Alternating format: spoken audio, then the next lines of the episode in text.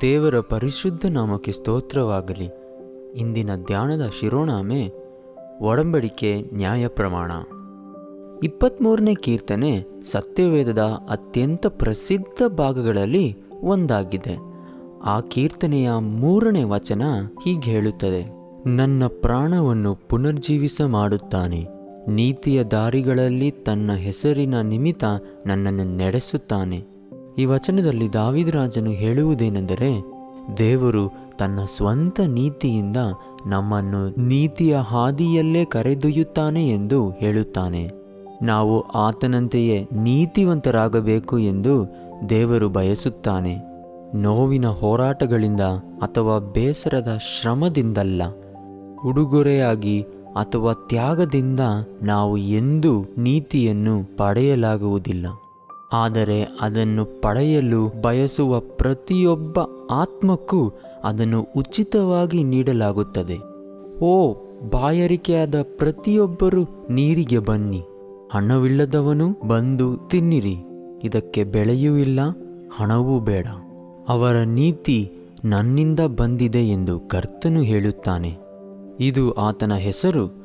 ಆತನನ್ನು ನಮ್ಮ ನೀತಿಯಾದ ಕರ್ತನು ಎಂದು ಕರೆಯಲಾಗುತ್ತದೆ. ಈ ವಾಕ್ಯಗಳು ಏಷಾಯನು ಮತ್ತು ಎರೆಮೆಯನು ತಮ್ಮ ಪುಸ್ತಕದಲ್ಲಿ ನೀತಿಯ ಬಗ್ಗೆ ಬರೆದಿರುವುದಾಗಿದೆ.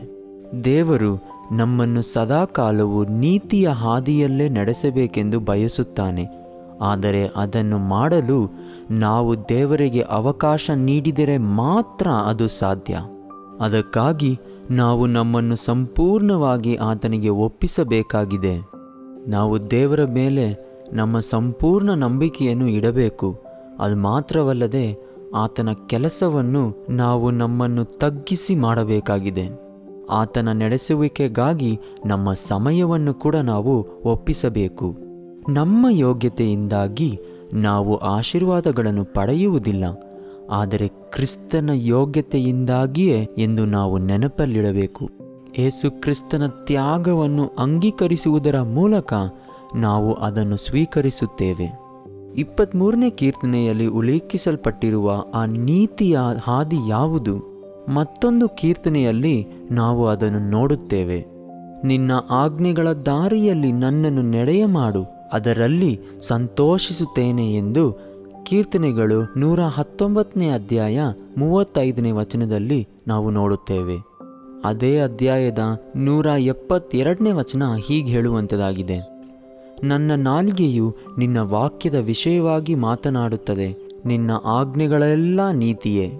ಈ ಎರಡು ವಚನಗಳಿಂದ ನಾವು ನೋಡುವುದೇನೆಂದರೆ, ಆಜ್ಞೆಗಳ ಮೂಲಕ ನಾವು ನೀತಿಯ ಹಾದಿಯನ್ನು ಕಲಿಯಬಹುದು.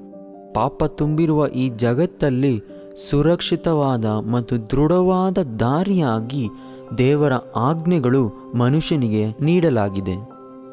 ಈ ವಾರದ ಧ್ಯಾನಗಳಲ್ಲಿ ನಮ್ಮ ಗಮನವನ್ನು ನಾವು ಆಜ್ಞೆಗಳ ಮೇಲೆ ತಿರುಗಿಸುತ್ತಿದ್ದೇವೆ.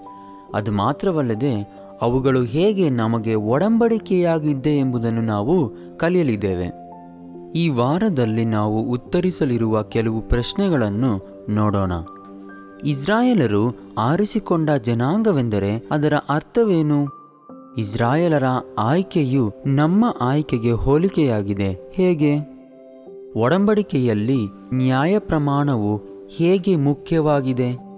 ಒಡಂಬಡಿಕೆಗೆ ಯಾವ ನಿಬಂಧನೆಗಳೂ ಇಲ್ಲವೇ? ಒಡಂಬಡಿಕೆಯ ಸಂಬಂಧಕ್ಕೆ ವಿಧೇಯತೆಯು ಹೇಗೆ ಅವಿಭಾಜ್ಯ ಅಂಗವಾಗಿದೆ? ಮತ್ತೊಂದು ಧ್ಯಾನದಲ್ಲಿ ಭೇಟಿಯಾಗೋಣ. ಅದುವರೆಗೂ ದೇವರು ನಿಮ್ಮನ್ನು ಆಶೀರ್ವದಿಸಿ ನಡೆಸಲಿ. ಆಮೇನ್.